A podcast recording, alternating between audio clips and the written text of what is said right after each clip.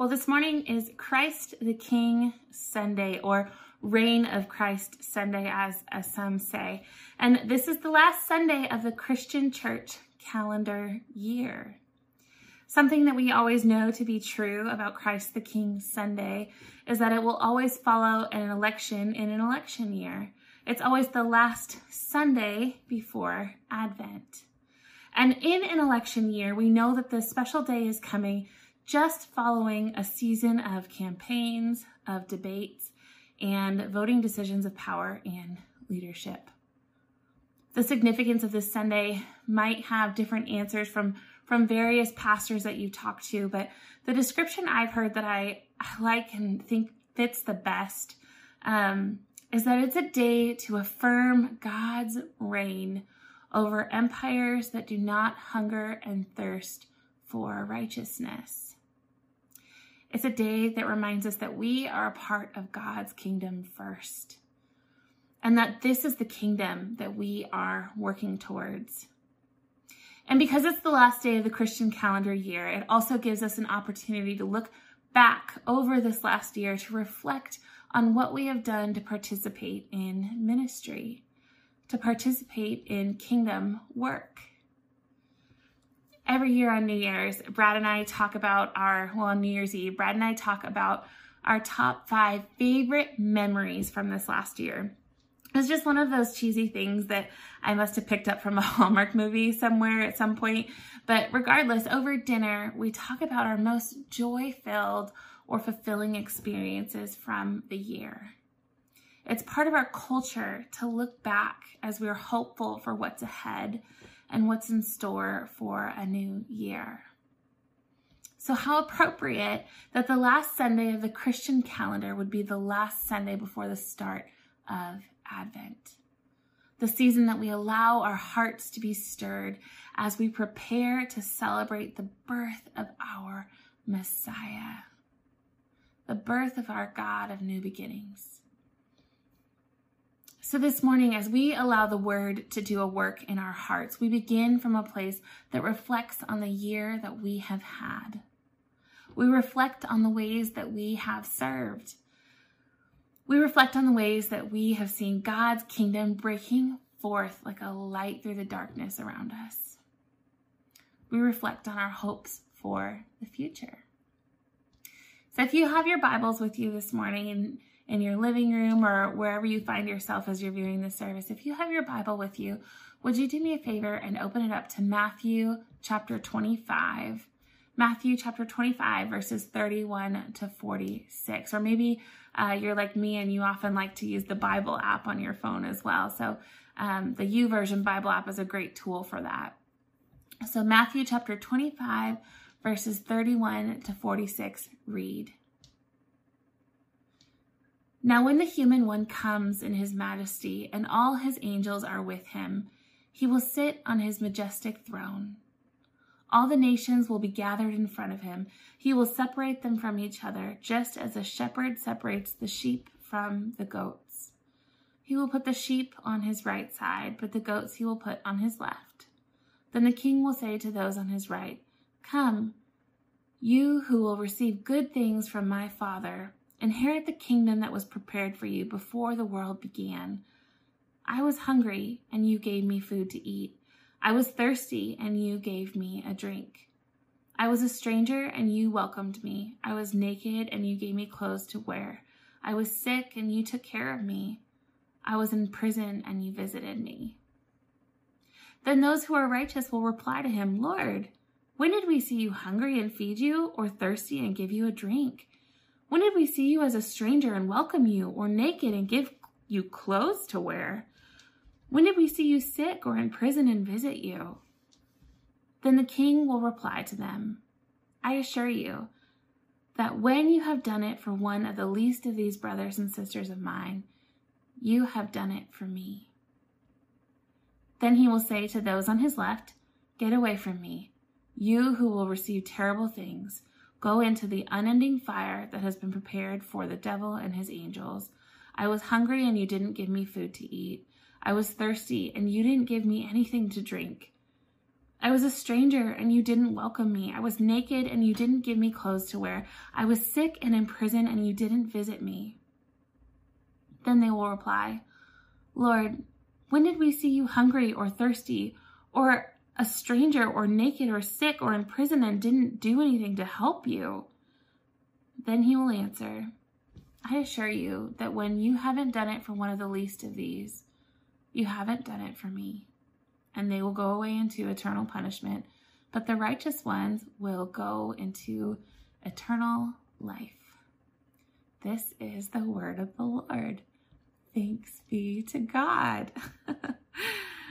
well, I don't know about you, but sometimes uh, when I finish reading a scripture and it ends with such harsh words, it can be difficult to say thanks be to God. I was I was reminded of that this week as I was preparing this word, but I think it's good for our hearts to be unsettled sometimes. Do you know what I mean? Like it reminds us that God means business with these words and takes the instructions in them very seriously.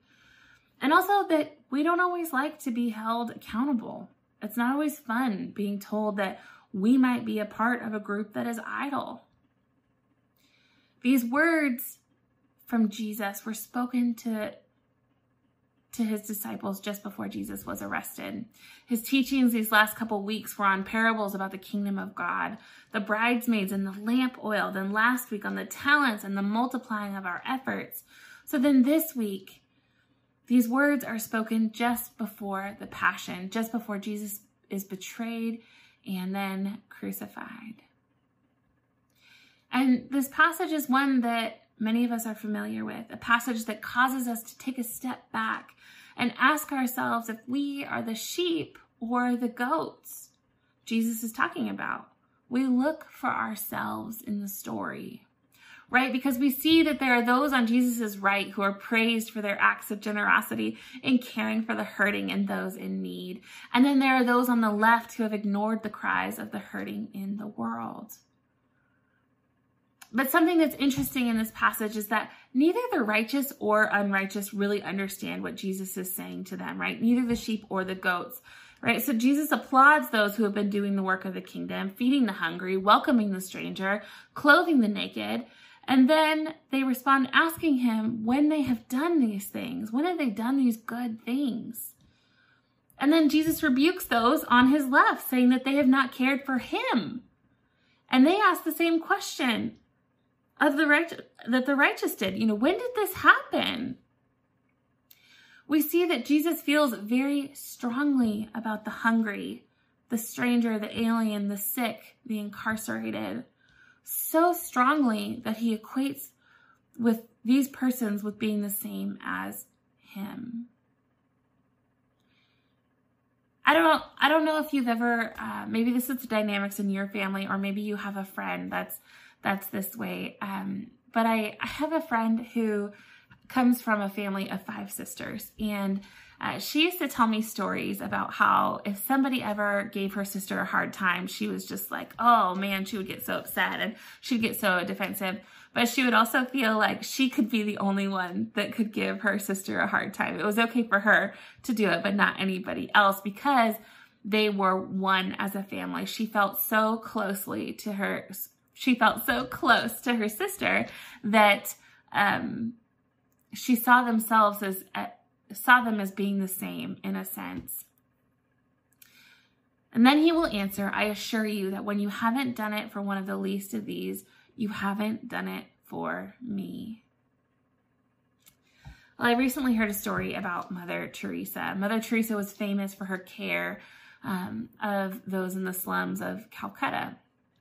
Well, after Mother Teresa died in the 90s, a, a, secular NPR reporter interviewed one of Mother Teresa's disciples and and he asked him, he asked the disciple, what made Mother Teresa so great? What made her great?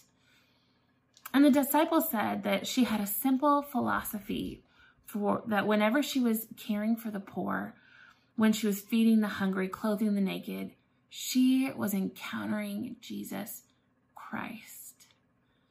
And the reporter said, no, no, no, no, no. Okay, okay, but what made her great? He continued to press. What made her great? Was she a great leader? Did she have a model that she followed when it came to you know, how she led and her following, right? Did what was it about her? What was it about her that made her so great? And and the disciple continued to reiterate, you know, no, she what made her great was that she every encounter that she had, she saw it as an encounter with Jesus Christ. And this was just such a foreign concept to this reporter. It was clear that they just couldn't wrap their mind around this. This is just so strange for them to to hear that that is the philosophy that Mother Teresa lived by. And yet this parable that we're reading this morning, we see it clearly. It's not it's it's not hard to see that this is what drove her life. And verse 40 reads, Then the king will reply to them, I assure you that when you have done it for one of the least of these brothers and sisters of mine, you have done it for me. And I think Mother Teresa knew something deep in her heart that forever changed the world. The way that she lived her life proclaimed that Jesus is Lord in all that surrounded her and every person she cared for, the ways that she loved them proclaimed that Jesus is Lord. And we too are called to live our lives in a way that proclaims that Jesus Christ is still Lord. As you watch the news, as you scroll through articles on your phone, as you view photos and blogs on social media, where do you see snapshots of the American empire? What do those snapshots look like? Is there a hunger and thirst for righteousness? Or is there a hunger and thirst for power?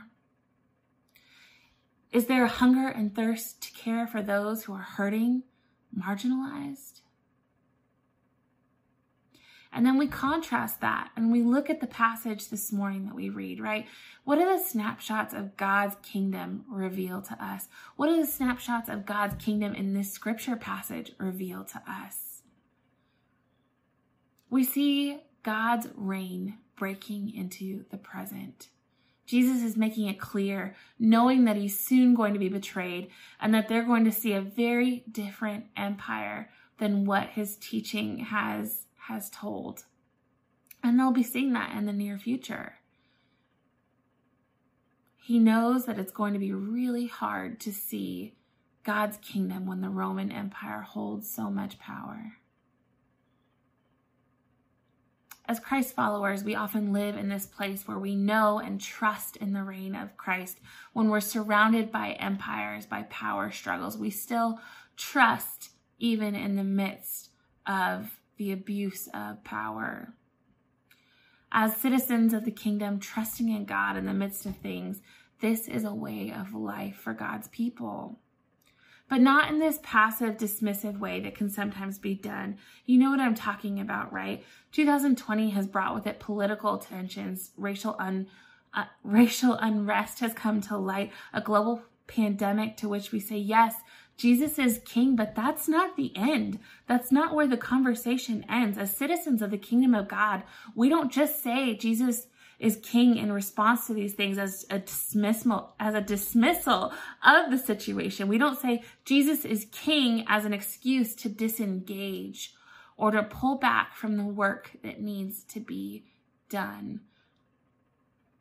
When we say Jesus is king, we say that as citizens of his kingdom, which entrusts us to be active in response to the world around us. Being a part of the church is not a spectator sport, friends. Church is, is not just observing the kingdom of God, but embracing God's power at work in us. These words remind us of the scripture we read last week on our, our talents God has given us and, and using them for the kingdom to be multiplied. So as citizens of the kingdom, we know that we have a part to play in proclaiming that Jesus Christ is Lord by the way we live our lives. And when reading the scripture passage, I was struck with the realities of some things that were not in the scripture passage, right? Maybe you were, you noticed that too. Jesus is speaking to two different groups here, not individuals. And while there is a call on our lives individually to respond and engage with the world around us, in this passage, there's also a corporate call to the church. These things Jesus is sharing that are so close to his heart are things that we are called to do together. Jesus expects us to do these things together. So, mission then becomes redefined when we consider our moves outward to our neighbors and the hurting world around us as moves towards God. I'm going to say that one more time.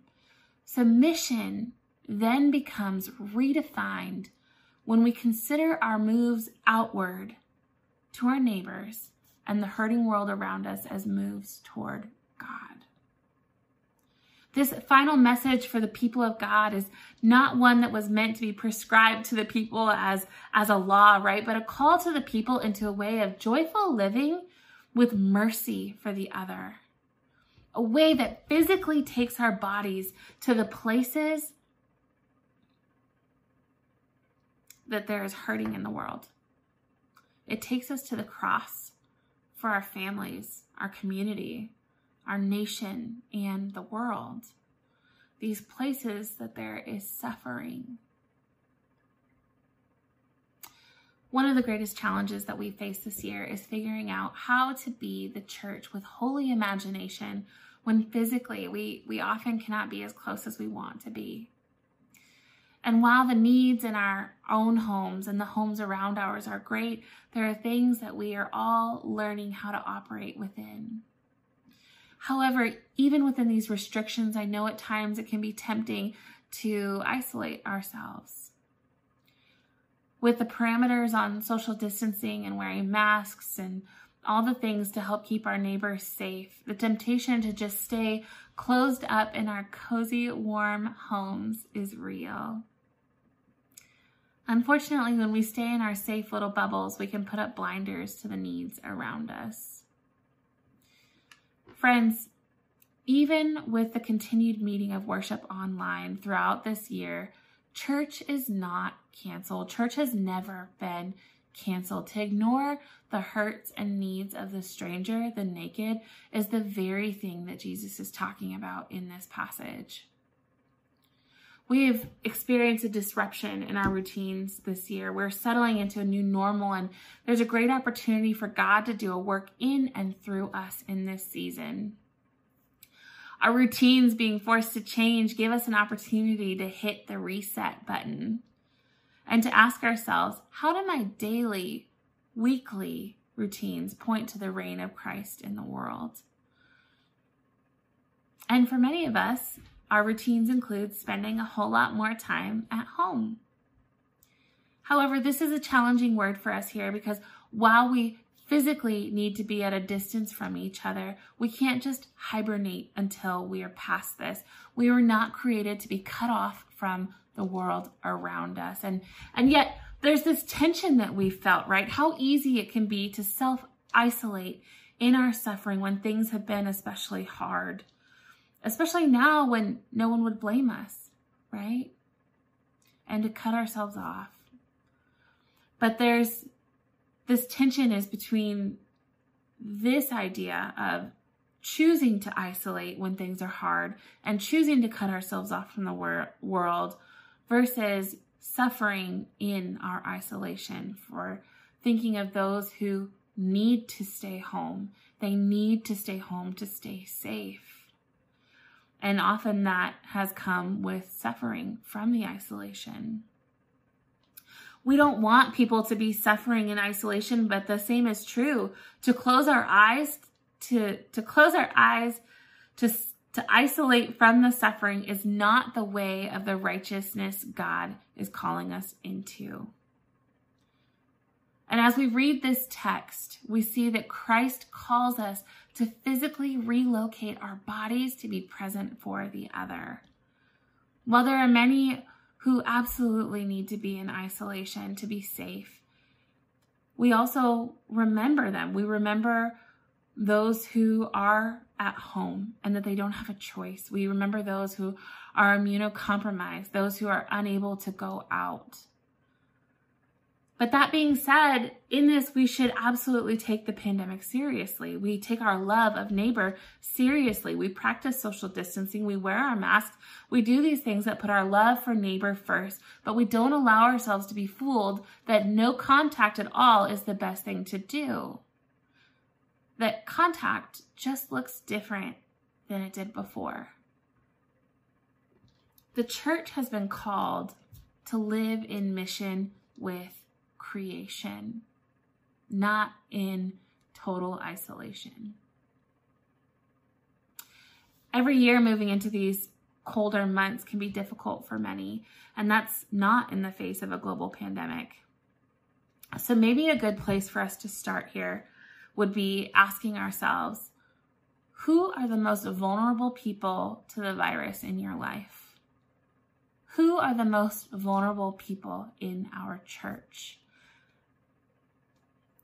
God tells us that it is our responsibility to be caring for them. In what ways could we creatively connect with them? Maybe it's putting up their Christmas lights. Maybe it's coloring them pictures and taping them to the outside windows on their home. Maybe it's becoming pen pals with someone in our church that hasn't been able to go out much. So, this year, with the challenges before us, I pray a holy imagination over our community, a holy imagination over you.